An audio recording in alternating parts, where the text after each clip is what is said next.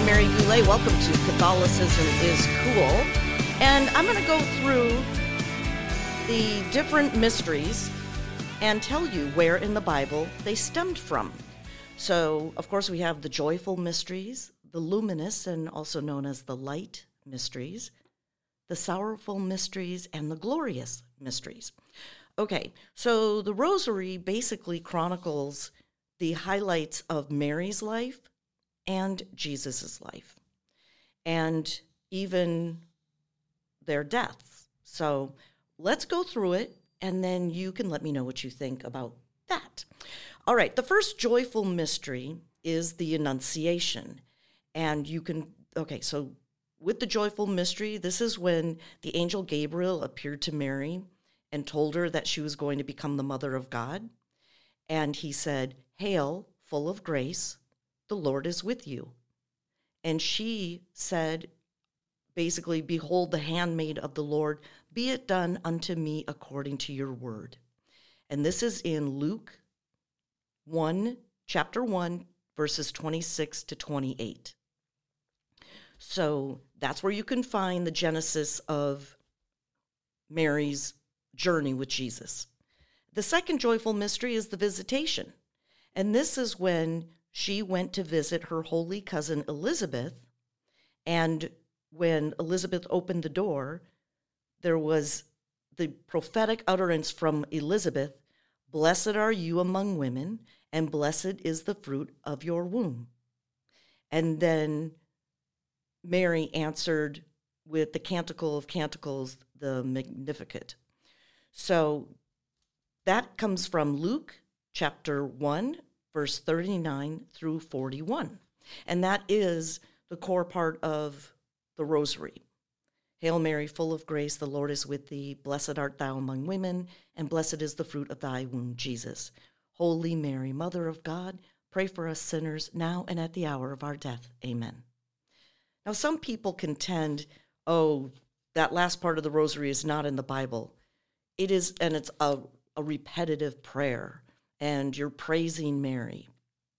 No, you are venerating Mary as the Mother of God, the daughter of God the Father, and the spouse of the Holy Spirit. So I don't know why people seem to be so threatened by the rosary. In fact, here's an illustration of just that. I have a friend, and she would be going through something at any given time in her life with her kids, whatever, everybody, we all have stuff going on. And she'd say, Hey, Mary, will you pray for me? I'm like, Sure. Why you asking me? I'm the little Mary. Why don't you go straight to Big Mary and ask her for her intercession because she's standing right next to Jesus. So she can just elbow him and say, Hey, Jesus, so and so needs your help down there. Instead of me, I'm happy to pray for people all the time. Prayer is super powerful. But Mary is revered and listened to by God, Jesus, and the Holy Spirit. She's the Queen of Heaven. Super powerful.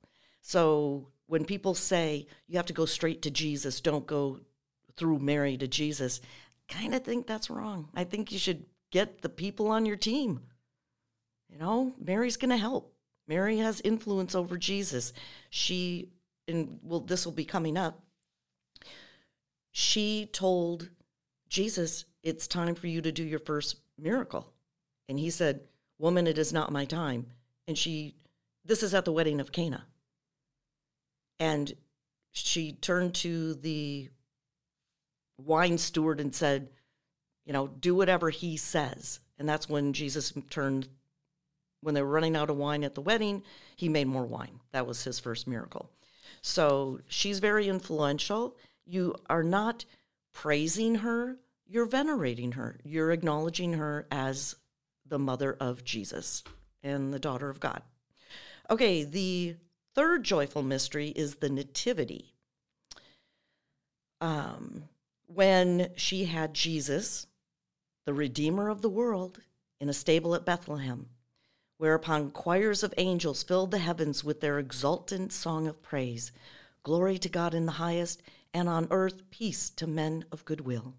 And this comes from Luke chapter 2, verse 7.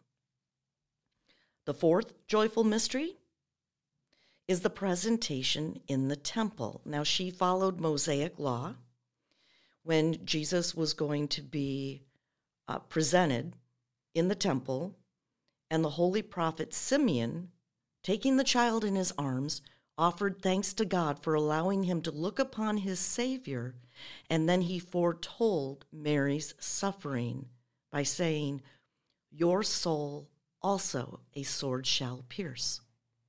That came from Luke chapter 2, 27 through 30.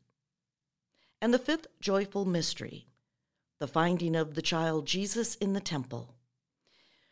And all parents can recognize this, you know, terror when after Joseph and Mary were looking for their lost son for three days, they found him in the temple, speaking with the teachers, and upon your his their request, he obediently returned home with Mary and Joseph because he was teaching the elders and the elders were listening to him. So that was in Luke chapter 2, 45 through 47.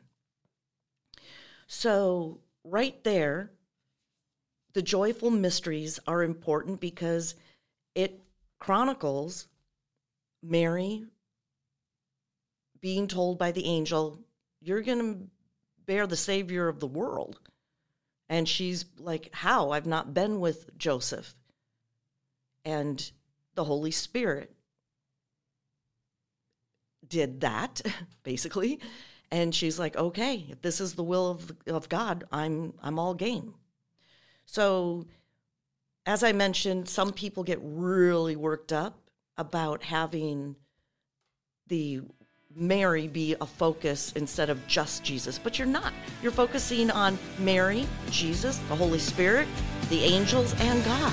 And this is a wonderful exercise to pray the rosary every day. All right, you've been listening to Catholicism is Cool. I'm Mary Goulet.